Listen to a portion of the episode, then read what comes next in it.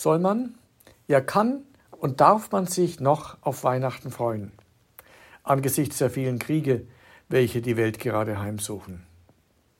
War schon der Krieg in der Ukraine zu viel, scheint die Lage aufgrund der kaum fassbaren Gewalt im Nahen Osten völlig außer Rand und Band geraten zu sein.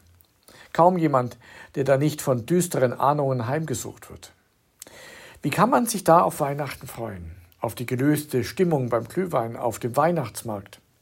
Die Geschenke unter dem Christbaum? Und die geselligen Runden bei Gänsebraten mit Klößen? So verständlich die Frage scheint, ich fürchte, sie ist falsch gestellt. Die Welt an Weihnachten vor 2000 Jahren war genauso unfriedlich wie heute. Insofern passt die Szene leider noch immer. Aber Gott lässt sich davon nicht abhalten. Er legt sich nicht in das gemachte Bett, sondern begibt sich mitten in das Chaos hinein, in den Dreck und in den Schmutz, in das Leid und in die Not. Da ist Gott, weil Gott da sein will, wo wir ihn brauchen. Sein Wirken und seine Macht zeigen sich darin, dass er mit uns ist, wenn wir ihn am notwendigsten brauchen.